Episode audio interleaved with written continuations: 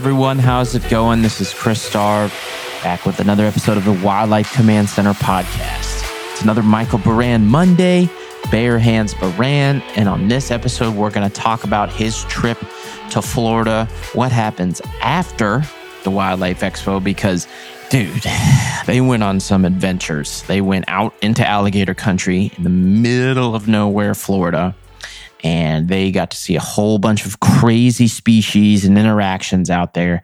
And so we're going to get into all of that on today's episode. I really appreciate you listening. If you haven't already, hit subscribe and give us an awesome five-star review. That would be great. It really helps out the podcast. And share it with some friends of yours. You know, if you think that they would be interested in listening, just share it. You know, there's links in Apple Podcasts and Spotify to make it easy to share to like Facebook and Instagram and Twitter and Snapchat and stuff like that. It really helps the channel out. Appreciate it. Now let's jump over to Michael Baran on this episode of the Wildlife Command Center podcast. Hey, what's going on, Michael? How have you been? Man, I have been doing great, fabulous, probably even better than that. But, you know, I don't want to brag. I'll try to keep it humble, you know? I do my best to kind of answer that way as well. You know, it, for one thing, it's true. And second, it stands you out amongst the crowd because everybody is always either good or pretty good, you know? And number three, you actually start believing it if you keep saying it long enough, regardless of how you're really doing. But today, I'm really doing good. Really, really. Incredibly fabulous. Just came back from Orlando, had an incredible week down in Florida. Mm-hmm. It was kind of in Yankee, Florida. You know, Orlando's... Yankee, Florida? Yeah, because Orlando, Orlando's really not like the deep Florida. Real Florida? Well, I don't want to yeah. say that because it's definitely palm trees and merry-go-rounds, you know, especially where we were staying. Palm trees and merry-go-rounds. Yeah, and little okay. and little uh, touristy souvenir shops everywhere on every corner. Yeah. Do you want a little alligator? Yeah. Do you need a little stuffed alligator head? Mm-hmm. Or here's a tie-dye pair of jogging pants. You need these because they say Orlando on them. Oh, my goodness. That actually sounds sweet. Yeah, well, I bought Bonnie a cute little pair, a little ho- matching hoodie and jogging pants set, and it was tie-dye. It was like classic, classic touristy, you know, kind of thing with the with Orlando on it and everything. Yeah. So it was, it was pretty cool. It was pretty cool. But yeah, we had a really good trip. We went down to Orlando for the two thousand twenty-two Wildlife Expo put on by the National Wildlife Control Operators Association. And uh, we had a great time with that, man. We got some really good content going to be coming out from that event. And then afterwards, we went on some grand adventures. Yeah, I saw some alligator teaser footage. Yeah, it's well, you know, I always have a plan going in, mm-hmm. what I want to do, what I want to accomplish, you know, who I want to interview, things I want to see. And we had a whole plan set out for that week because, you know, once you travel, once you start traveling, it's easier and cheaper just to stay traveling, accomplish all your goals, and then come back home and finish accomplishing your goals at home. So anyway, you know, that big snowstorm hit. They even gave it a name. It hit the South, you know, it kind of hit the Midwest, Mideast, what? really. What was its name? Yeah, I don't, it was Adel or Adel or something like that. I can't, I can't remember, but but man, it dumped like eleven inches of snow on Saint Louis. It shut us down. Now, I was in sunny Florida, so I wasn't affected. However, like literally for two days, for two days, nobody worked. Everybody that could work from home worked from home, and it was pretty crazy. But I was down in sunny Florida, and so we pivoted on a dime, you know. We were going to go to Albuquerque because, you know, there were some rattlesnakes, there's some prairie dogs, there's some scorpions. There's all kinds of cool st- things in Albuquerque, but because yeah. flights being delayed and things not working out exactly the way they should and people not being in key places when I needed them to be, we just decided, hey, let's just stay in Florida. Let's just pivot. let's just go see some alligators. But that storm pushed down some really cold weather and just dreary overcast. And so it was not the best alligator pursuing, videoing, filming climate. Like every day it was fifty-nine, sixty degrees. And, you know, uh. if, if you're an alligator, that's like freezing. So where where are you then? Deep underwater? Or I, th- I thought they'd be out trying to catch what little rays they could. Well, the water was warmer than the air temperature. Ah. Because we're in Florida. Oof. And yeah. Orlando is not the Everglades. Orlando is sort of like the Yankee Glades, you know, the, the northern the northern filter. Is it pretty far north up there? I'm not like, you know, I've been to Florida a few times just doing touristy stuff, so I'm not super savvy on the geography. Well, first off, Florida is a very long, narrow state. And so Orlando is kind of like in the upper third of the state. But it is where all of the filtration and all of the drainage starts for mm-hmm. freshwater drainage starts. And so there certainly are plenty of animals there. Plenty of animals, plenty of alligators, plenty of turtles. You don't start seeing iguanas and Burmese pythons and anacondas until you get way down south. Oh, yeah. I'm looking at my phone right now. Everglades is at the very bottom tip. It really is. It really is where all the invasive stuff and the crazy stuff is. However, you know, Orlando has its fair share. So we were there and we decided we were going to go find them. So Cole Hieronymus, the Wildlife Command Center YouTube guru, videographer, editor, producer, promoter, and front man hmm. got on the phone. And I'm going to tell you what, man, Cole, you should have Cole on this podcast. Cole is a smooth talker, man. I mean, he is a genuine promoter of Wildlife Command Center. Like, he's bought into Wildlife Command Center one hundred percent. Wholesale. Yeah. Yeah.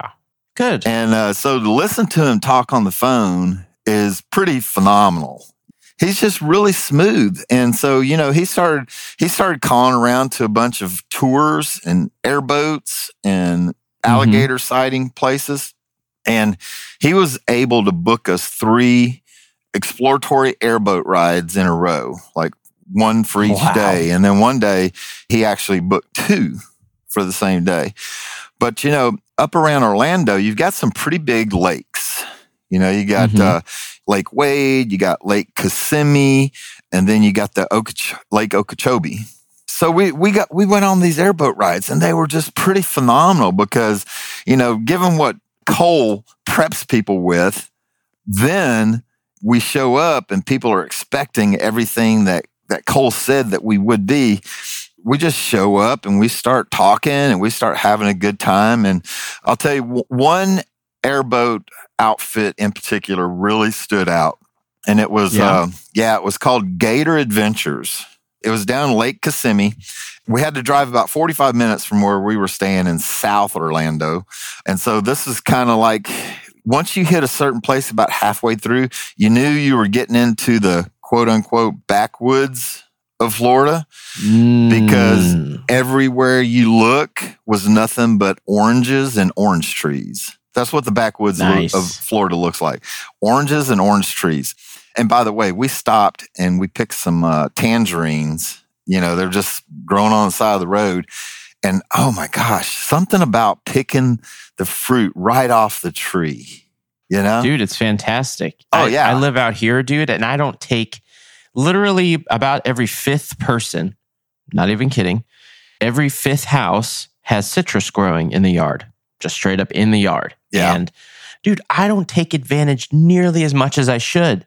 And I just started recently. Dude, pull it off the tree, unwrap it, and eat it right there. Yeah. So good. I especially like it if it's warm, almost hot, like when the sun's shining straight on it, you know, yeah. which is totally opposite of how I care for fruit. I mean, I usually like fruit to be cool and juicy out of the refrigerator, but when it's hot, it's like as soon as you peel that citrus peel, you get all this of the citrus gas in your face, you know, and then it just yeah. tastes so sweet when it's so warm. You know, I, mm-hmm. I I just love it to death. And anyway, we were in deep Florida, man. I mean, not really because we were just an hour away from Orlando, but but you could definitely tell you were in the woods. And then as you got closer, we started noticing that we were dipping down. Of course, you know, Florida's pretty flat. And if you're above sea level, most of the time you're lucky. It started dipping down and we knew we were getting close to the lake. But anyway, we pull up to this fish camp. And we get out and immediately there's a group of like seven or eight people and they've got these just two by four boards all set up and they got a campfire going and they're like, hey, you know, and they're waving. Now, you know, it's eleven o'clock in the morning and they're waving. We're right there. We walk, start talking. We just start talking. I started getting that backwoods Louisiana friendly hometown vibe right away.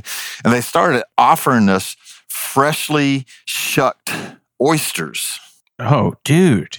Freshly shucked oysters, both raw and steamed or smoked.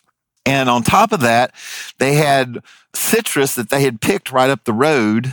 And they had real Louisiana hot sauce, like the brand name Louisiana hot sauce. And they're like, hey, you want some oysters? And I was like, yes, I do. And I was sitting there and they would hand me a, a freshly shelled oyster and I'd put a little hot sauce on it. I'd squeeze a little bit of that orange on it. And man, it was so good. I wanted to just stay there and, and hang out with them, you know? Of course, dude. I mean, I can't even imagine how... how much that must have resounded with you. Oh, you yeah, know what I mean? Big time. Because, you know, fish camps in Louisiana, man, you pull up, it doesn't matter if you're a stranger and they don't know you, whatever, but if you pull up and you walk out to where people are gathered, they're going to start talking to you like they know you, you know? And this was the same way. Well, anyway, we...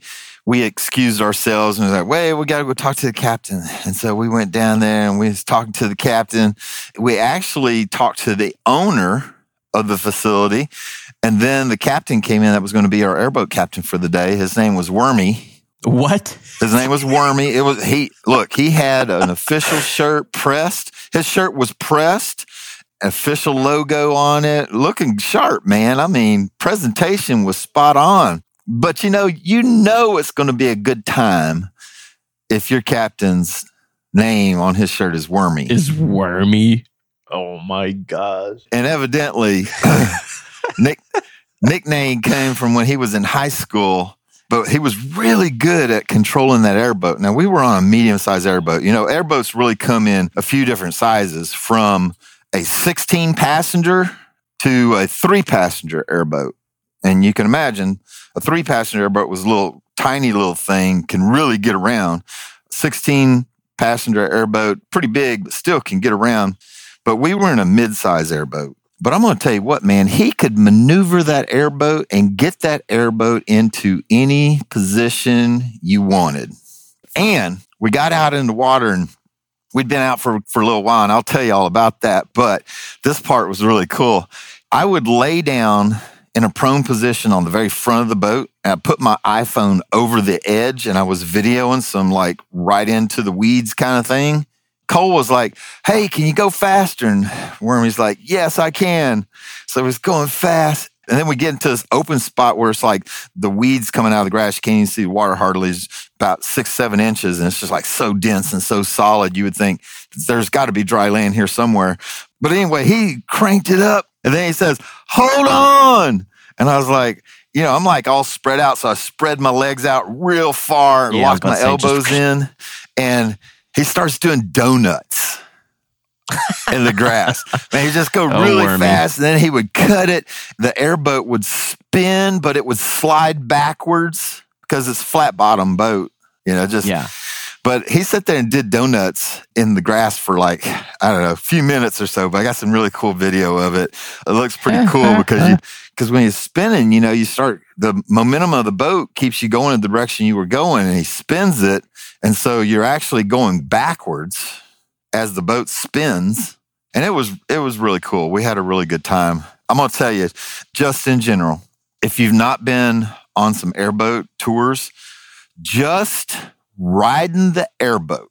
Like, I think it's one of those things that's just underrated and people don't, don't get it. And maybe it sounds a little intimidating or whatever, but just riding in an airboat, like not even going to look for the alligators in that environment, is thrilling and is reasonable. Like reasonably priced. Now, Cole did an excellent job getting us in at no cost because, you know, mm-hmm. we're going to trade out doing the video, giving them plug in our YouTube channel, you know, getting some shout outs. Just like when we went to the Range seven oh two, mm-hmm. we got in there, got to shoot all those machine guns at, at no cost because Cole did this, did his magic talking to him on the phone. But anyway, so most people are only going to have to pay thirty dollars or forty dollars for an airboat ride. You know, it's that cheap. Wow. Still. Yeah. That's that's nothing. Especially for a two-hour tour on an airboat. Like, airboats are just cool. But anyway, our Captain Wormy, man, he, he really was able to get get into those get into those Wormy. Little nooks and crannies. And the other thing is, uh. even though it was cold and it was overcast, he still put us on alligators. And he put us on young alligators, like little bitty alligators that just hatched out a month or so ago. Oh, did you grab some? Please, come on. So, in the state of Florida, there are some laws. So, there are permits that you have to pull to be able to actually capture, touch alligators of any sort. What? Yes. You can't capture or touch alligators. But I can tell you that I got so close that I literally put my phone on an inch away from some of these alligators, you know? Well, that's cool. Yeah, it was, it, it was pretty cool. You definitely got to see some really good anatomy. We, uh, we did some anatomy stuff, got to get right up in there. It's just cool. Oh, also these alligators were really, really dark, like almost black and really clean. Well, one, because we didn't find any bull alligators at all. Everything we saw was a female, but these, These alligators were black because the water was clear. Like where you could see the water, you part the vegetation, you could see straight to the bottom. You know, it was, wow. It was really clear. And so these alligators were very dark because they're used to sitting on the bottom, waiting to ambush prey, and they need they need to blend in.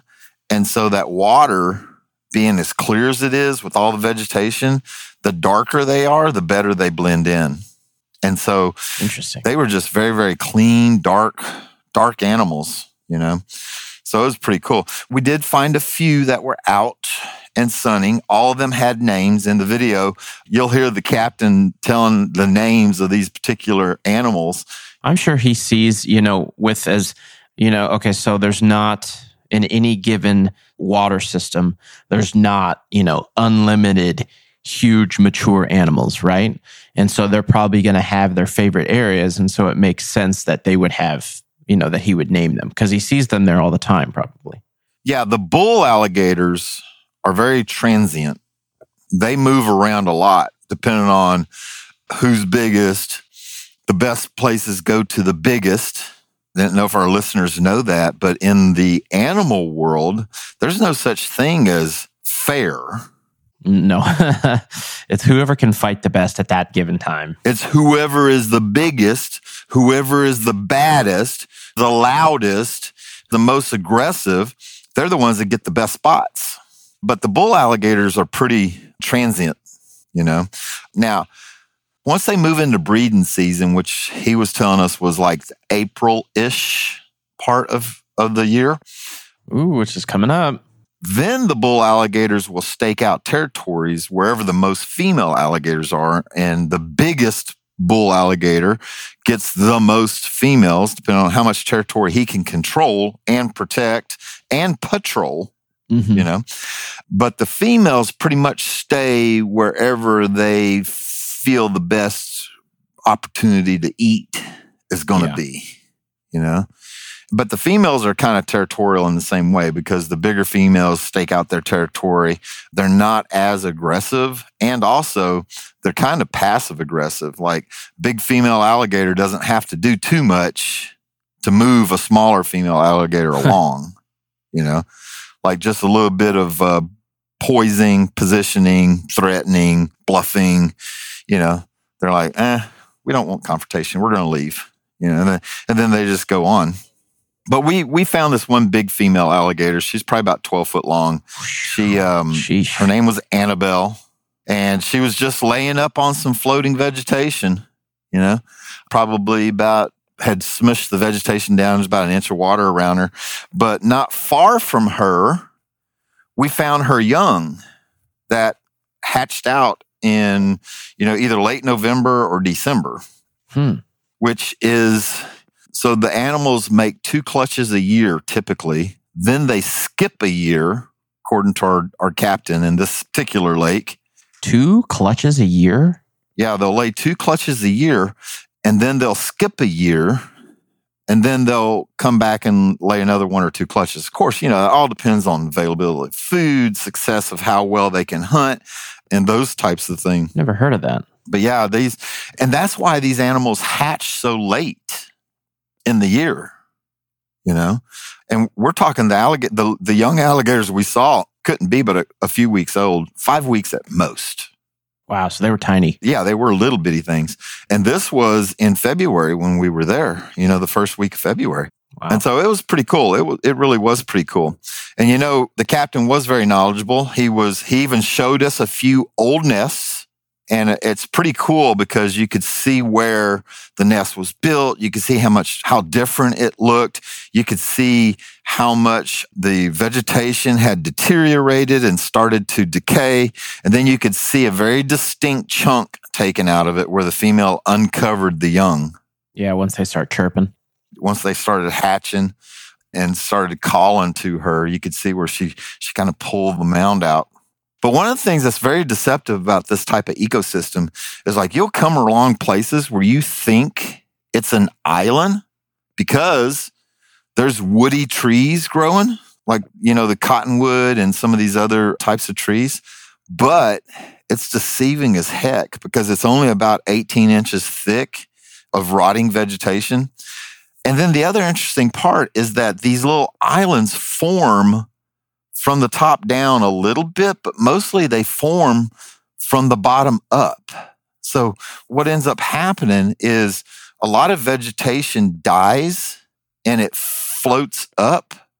And these little islands with these trees have a lot of fine roots growing down. And so they lock in this vegetation as it floats up underneath it. And so it starts to decay, and these fine roots just hang on to it and grab onto it and make it thicker and thicker. And you can Whoa. Step on it. As soon as you put all your weight down, it starts to sink. Oh, geez. And then if you were to, if you were to jump out on it, what happens is it looks stable. It really does. It's very, very deceiving. But when you jump out on it, you just basically fall right through the middle of it, and then you're under yeah. it.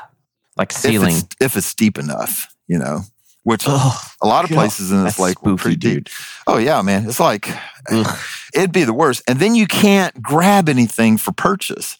Now, I'm just going off stories that the, the captain was telling us, but I could visualize it and see it in my mind. But it is pretty crazy. But but that's how that's how that whole ecosystem works, and how the, that water is filtered out there.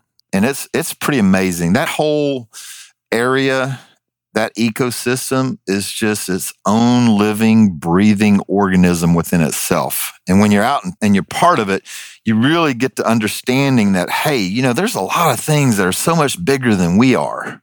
Yeah. I mean, even when you consider this lake that we were on, Lake Kissimmee, they estimated that there was seven thousand five hundred alligators, plus or minus one thousand every year. And that's one of the smaller lakes that have fewer alligators on it. When we were on Lake Okeechobee, they estimated mm-hmm. that there was twelve thousand alligators on that lake, plus or minus three or four thousand. Alligators. And that's with an engagement hunting and harvesting program where humans can get permits to go and remove the eggs. And that's how they fuel the alligator farms with the eggs that they remove from the wild. They are able to take ninety percent of the eggs that are laid for the alligator farms.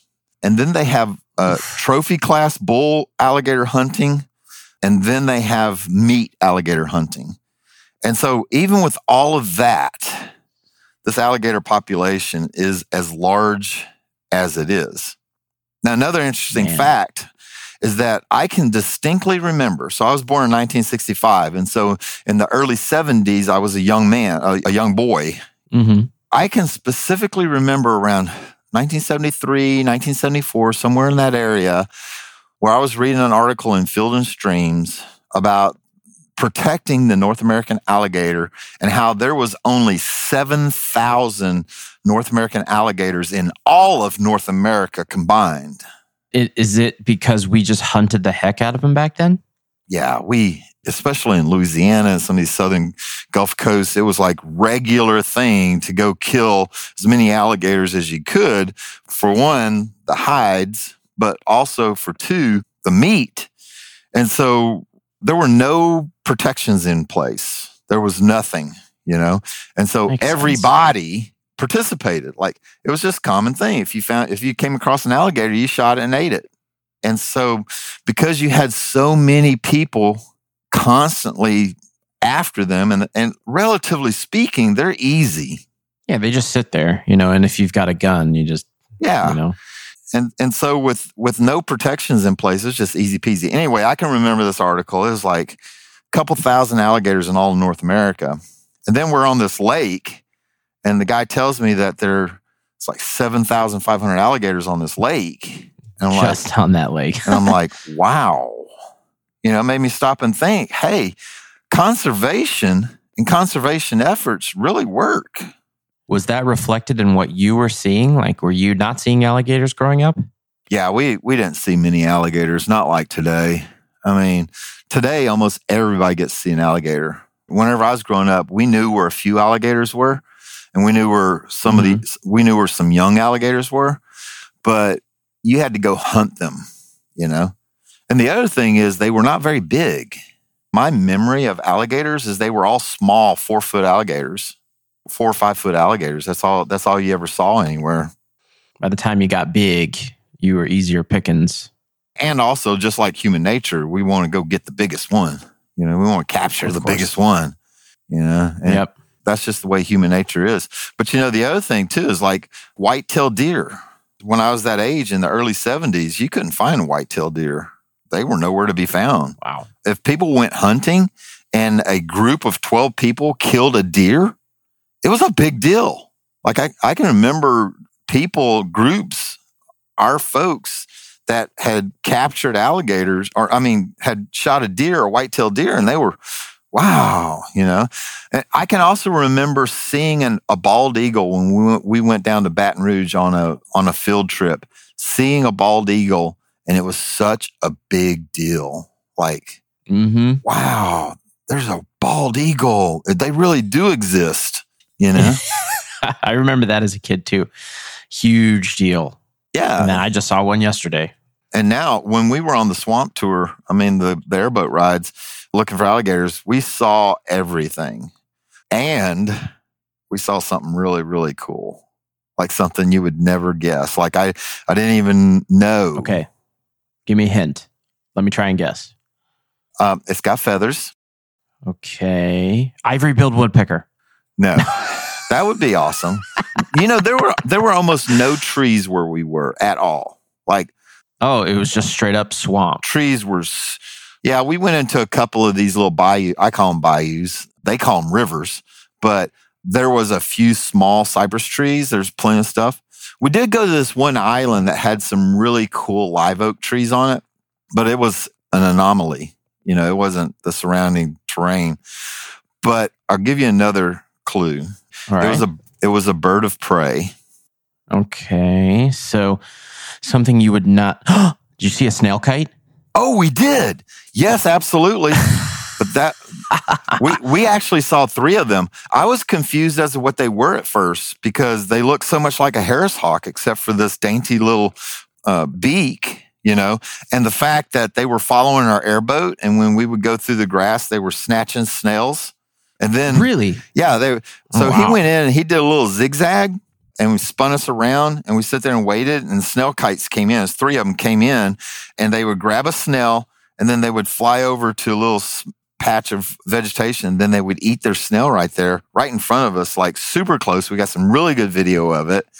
Oh, cool. Yeah, it was a male and two female snail kites came in. But, you know, they got this white rump patch, and they got these very Harris hawk-like colors to them.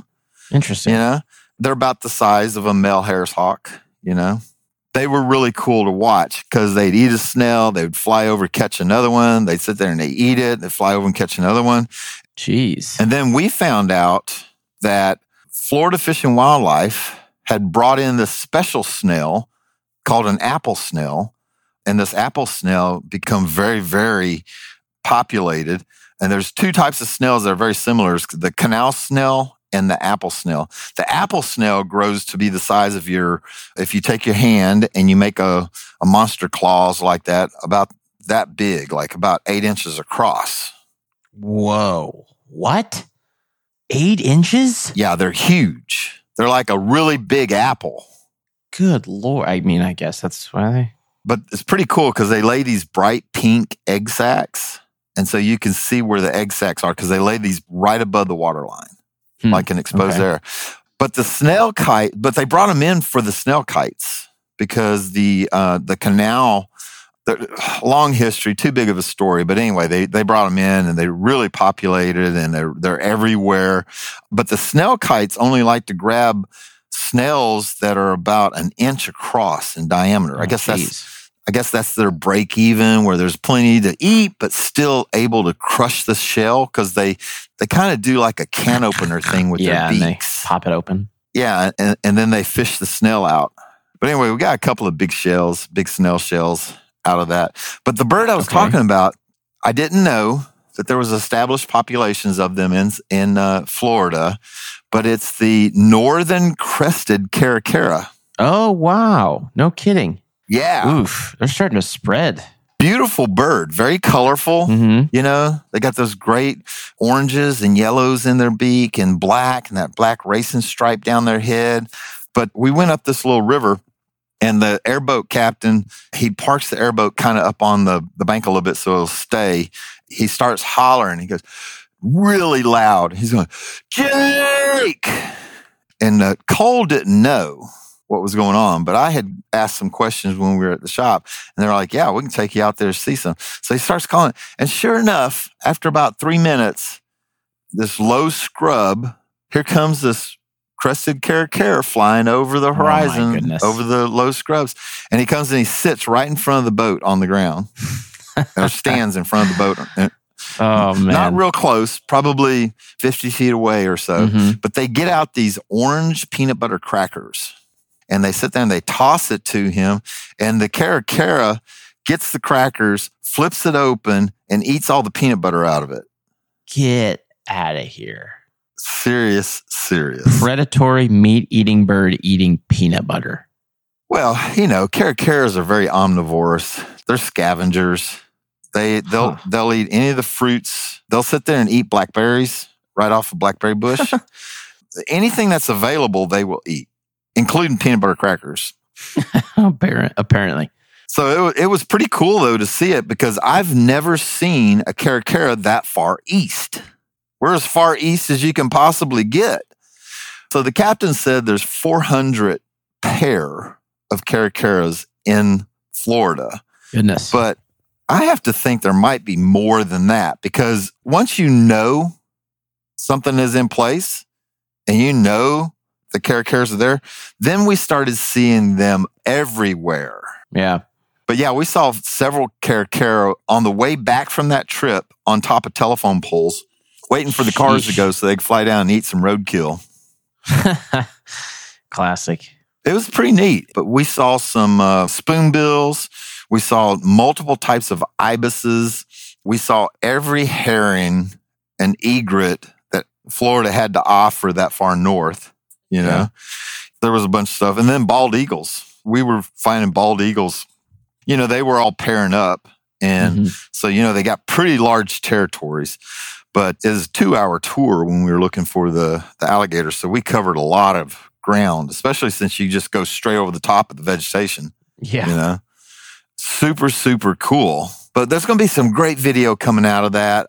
Just a good time all the way around in general. And I got to get into an, an ecosystem that I'm not real familiar with, you know? And so I've been been doing a lot of study about it. Open marsh, right? Yeah. Yeah. They call it drainage marsh or filtration marsh. That makes sense, given how clean the water was. Yeah. So it's got it's kind of got me excited to go back down on a planned trip to deal with some iguanas and some Burmese pythons and hopefully, hopefully, some anaconda. Because there's a dude on the YouTube, his name's the Python Cowboy. Right? Oh my um, also known as Trapper Mike. That's better.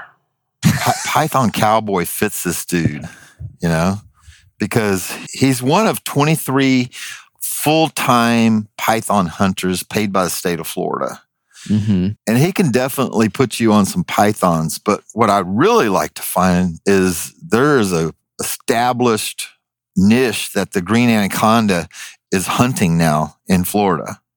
Of course, you know, it's an invasive species. I know everybody's heard about it, but there's not as many as people think there are, no, but not there's way. Enough that you can go down there and find some. And this guy, this the Python Cowboy, if you look up his YouTube stuff, it's actually pretty entertaining, some of it, you know? But, you know, it's just that ecosystem down there that's so unique. Mm-hmm.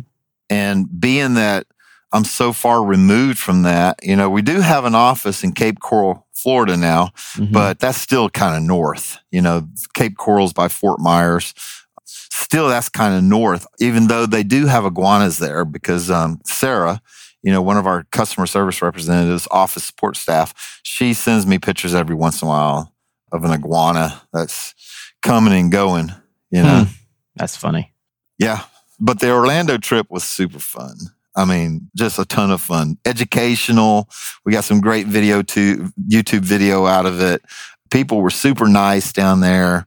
We had a really good time all the way around. Plus, we learned a lot at the Wildlife Expo. I mean, you can't help but go to that Wildlife Expo and come back packed full of new knowledge.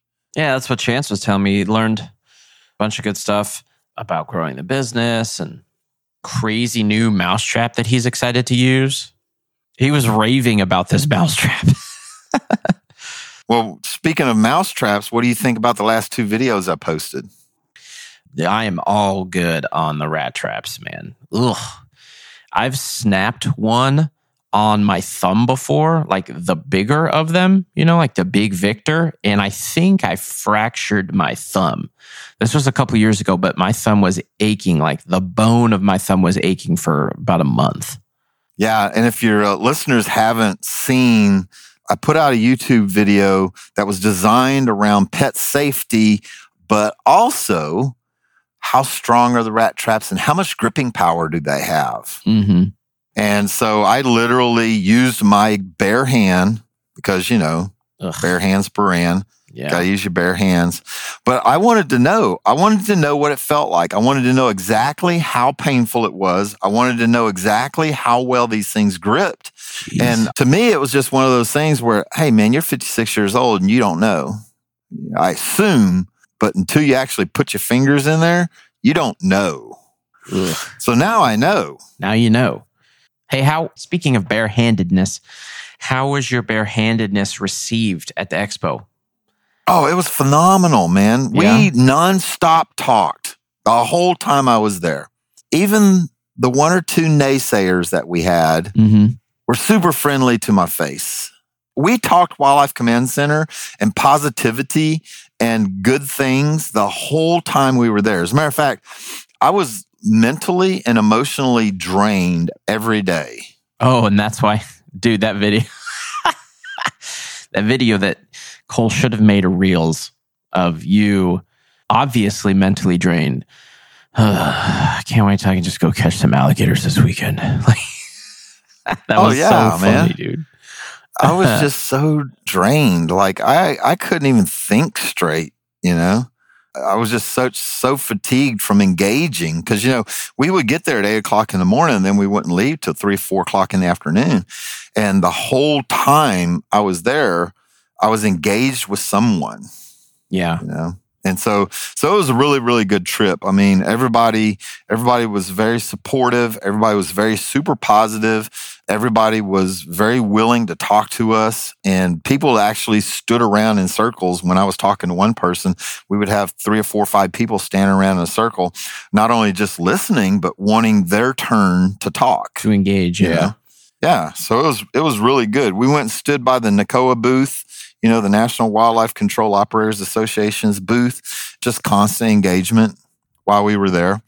And then, of course, we went and saw our friends at Wildlife Control Supplies for a while. We were at their booth every single day, and we were talking about new products, innovative things that are coming to the market. Mm-hmm. And uh, and so we were we had a really good, really engaging time. We didn't have any negativity. We didn't have anybody throwing shade. Awesome. We didn't have any of that kind of stuff. You know, it was all just really good. Where's the next adventure? Yeah, well, then chronologically speaking, the next adventure is going to be back to Las Vegas. We're going down to another red carpet premiere event. However, this time, I was executive producer for the Lucky Sevens Film Challenge, where we try to encourage filmmakers that have never finished a feature film. And so we're going to go down there for that film festival. It's, it's two days. It's the twenty-sixth and the twenty-seventh. But two of our filmmakers did not finish their films. And so I have a Wildlife Command Center Bare Hands Baran block of two hours where we are showing the Bare Hands Rescue show. Mm-hmm. Then we're showing the Zombie Resurrection film, short film that we made here in Saint Louis at the headquarters. And then we're showing the the Rodents of Unusual Size documentary. And so it's it literally is the Wildlife Command Center Bare Hands Baran block, you know? Yeah. Sounds so like it, it. It's going to be really good because there's a lot of people there. I've got a really big film family in, in Las Vegas. And so there's going to be a lot of people there. A lot of people are, are really excited to watch both, you know. And then we got a small niche of people that really want to see the zombie thing shot on the iPhone thirteen Pro, you know. And I'm going to tell you, man, it is incredible. It looks so good. Is that like the premiere premiere? Or is it done and like, can I watch it on YouTube? Eventually. So what we're going to do is, so on the nineteenth of February, we're going to do a premiere screening for just a small group of about thirty people here in Saint Louis. Mm-hmm. And then we're going to show it at the film festival. Then we're going to enter it to all of the film festivals, especially the horror-based film festivals. Yep. And then after that, post it up on YouTube probably. Nice. Unless it's really well received, and then you'll keep it exclusive? Well, we'll probably put it on some paid platform ah, at that point, you know? Interesting. It's easy enough to get things put on paid pl- platforms nowadays. I mean, Amazon Prime doesn't take much to get that p- platform, but we've also been considering Patreon, you know? Mm. Your own Wildlife Command Center Patreon? Yeah, I'm a little hesitant to it because I really feel like people should be able to just see the stuff for free, but same time, there was a lot of effort put into that and talent, and um, it really, really turned out well. The cinematography is great. The iPhone thirteen Pro is incredible, and the talent that we used in making it was pretty phenomenal. We brought Maya Blue in, a S F X makeup artist out of Las Vegas. She flew in to do all the makeup and the special effects and the prosthetics, you know? Mm-hmm. And then uh local famous model named Nikki Serenity. She was the um, the main character in it. And then, of course, Bare Hands Baran, zombie hunter extraordinaire, was in it. And then, uh, of course, the Brad Prime, who is a really well-known photographer in the Saint Louis area. And he's also the producer, the director, and the camera guy for this feature. He's He's got a small part in it where he plays a doctor. So it's going to be great. it's going to be great. Everybody should really look forward to that. Of course, when it does come out, we'll be posting it to our Facebook page, to our Instagram page. I'll be doing some TikToks on my personal TikTok page. You know, it's going to be on Facebook, of course. Of course. That's just where we put stuff because it's easy. It is. I don't know if this is completely off of your radar because we're focused on fattening the other offices this year, but do you think there will be a, an operator for our Wildlife Command Center in Vegas in twenty twenty-two? No. No? Okay. Well, so, so I'm more interested in growing the company thick yes, now. Of course. And I not agree. Long. But however, if the opportunity presents itself, we, we are ready to pull the trigger on Las Vegas. It definitely is a good market for us. It fits our demographics. What opportunity, like the right person, or like if you land like a fifty K job or something?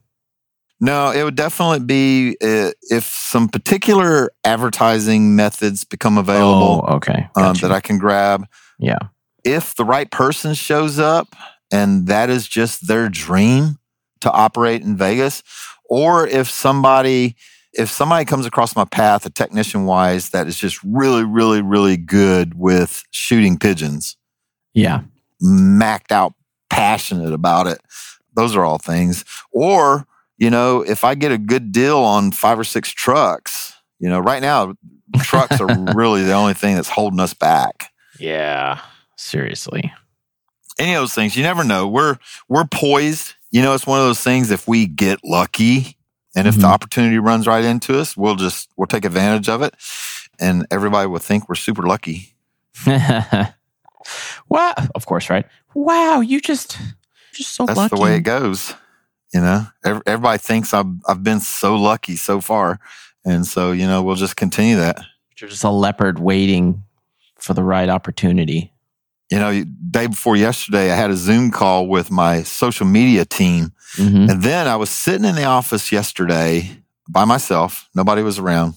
I look up on the chalkboard, and three years ago, I had written this triangle. And, you know, it said YouTube, Facebook, Instagram. And then it says at the bottom, incorporate it. And then it had arrows drawn up to it.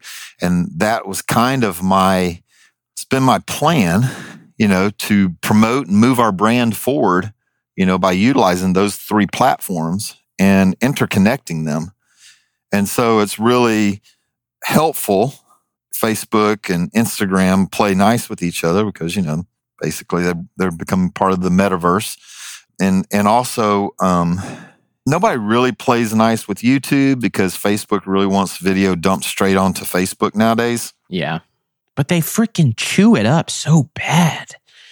Yeah, but you know, people on Facebook, people on, they're really not looking, they're not playing this stuff on their H D T V, you know? No, they're, yeah, they're just on their phone. However, I will tell you this.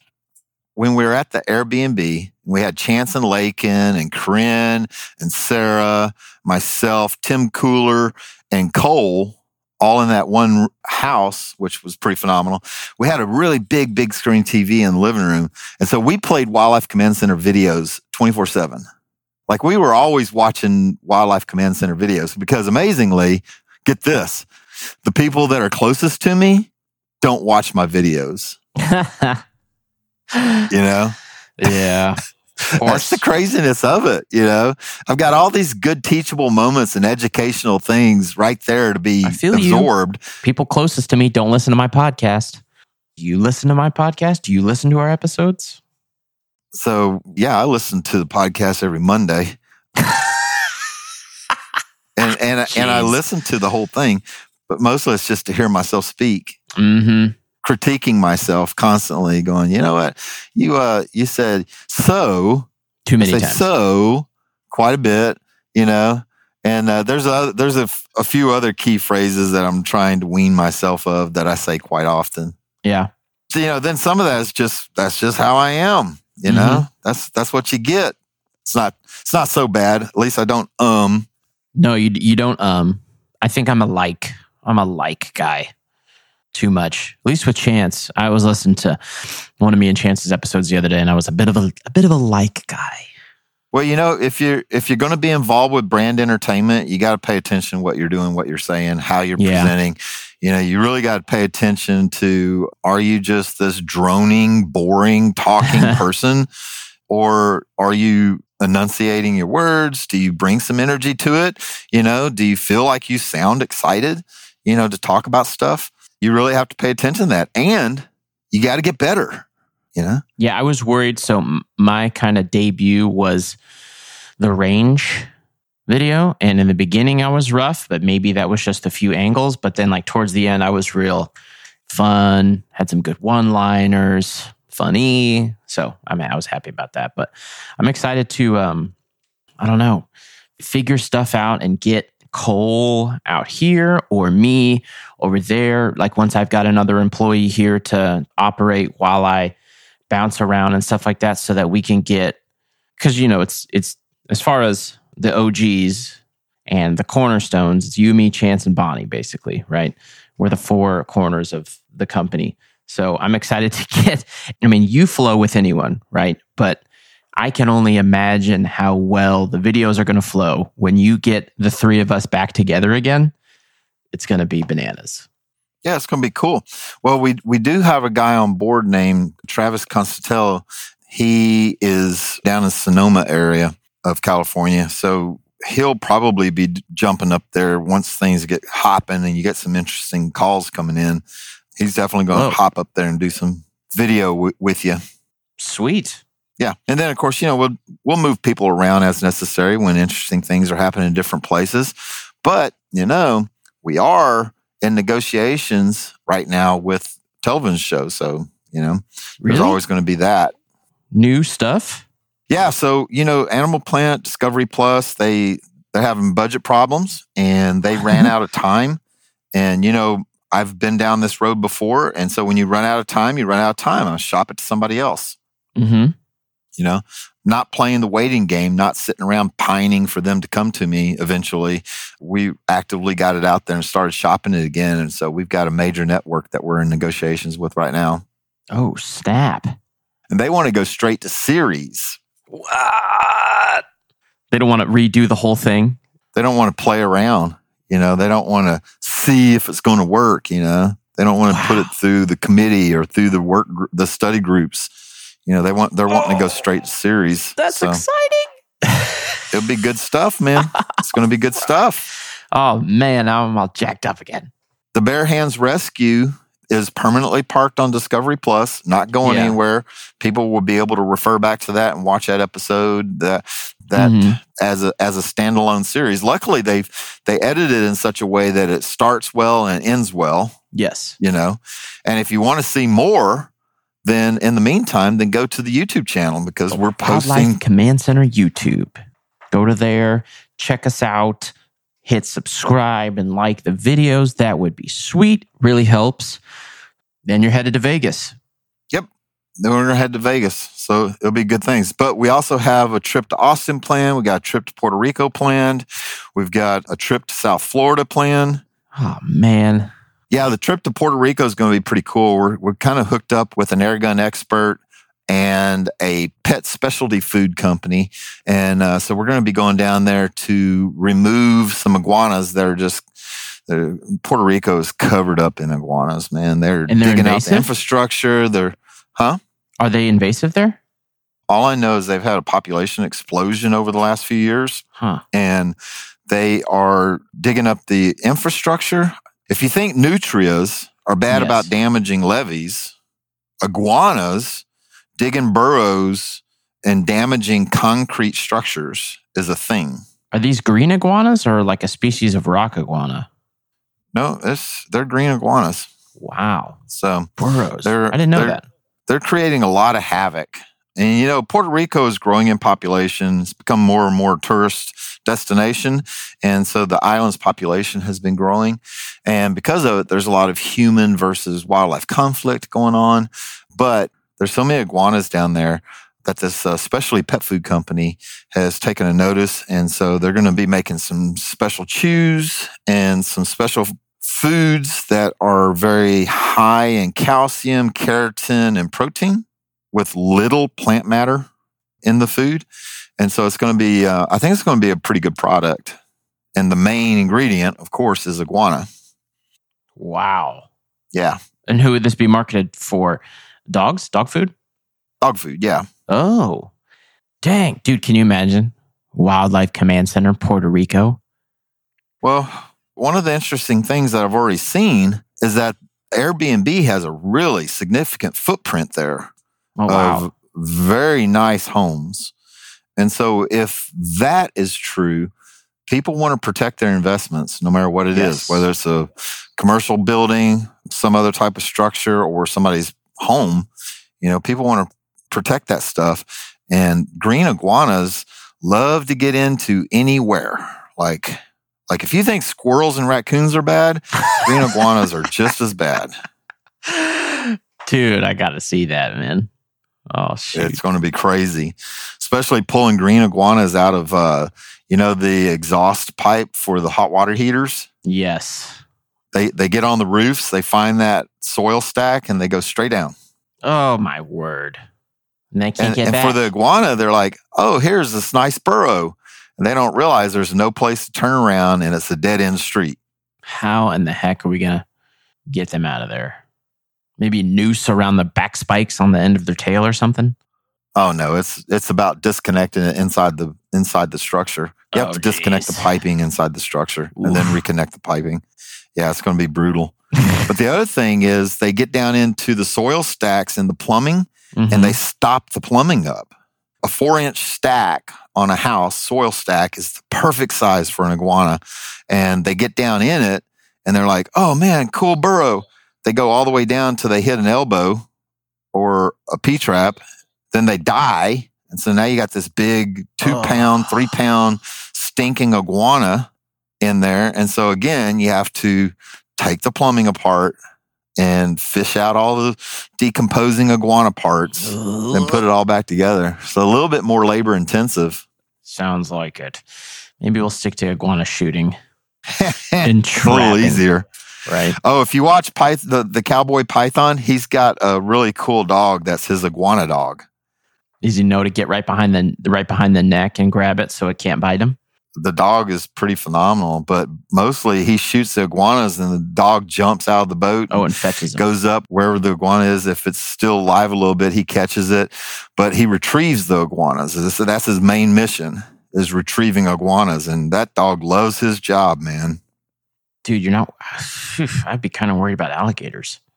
I guess if you got Python Cowboy, Cowboy, or as you like, as you say, Python, Cowboy Python. If you got Python. A Python Cowboy. If you've got him watching your back, you know. Yeah. Yeah. It's, it's all cool stuff. He's not worried about it at all. Awesome. All right. Well, let's wrap this puppy up. Go check out the YouTube channel, guys. We appreciate you listening. If you haven't already, hit the subscribe button and leave us an awesome review. It really does help the channel. Share it with your friends. If you think this is awesome, it would be very sweet. Michael, thank you again for coming on for another Michael Baran Monday. Yeah, man, it's been great. I love it. And we, uh, we'll continue this stuff going, you know? Awesome, awesome. All right, thanks, guys. Appreciate you listening to the Wildlife Command Center podcast. All right, have a good one. God bless. Hey, guys, thanks for listening to this podcast. This is Michael Baran, a k a. Bare Hands Baran. Make sure you go now to Discovery Plus. Download our reality T V show, Bare Hands Rescue, where we are out there every day rescuing people from wild animals. It is entertaining, it is engaging, and it is informative.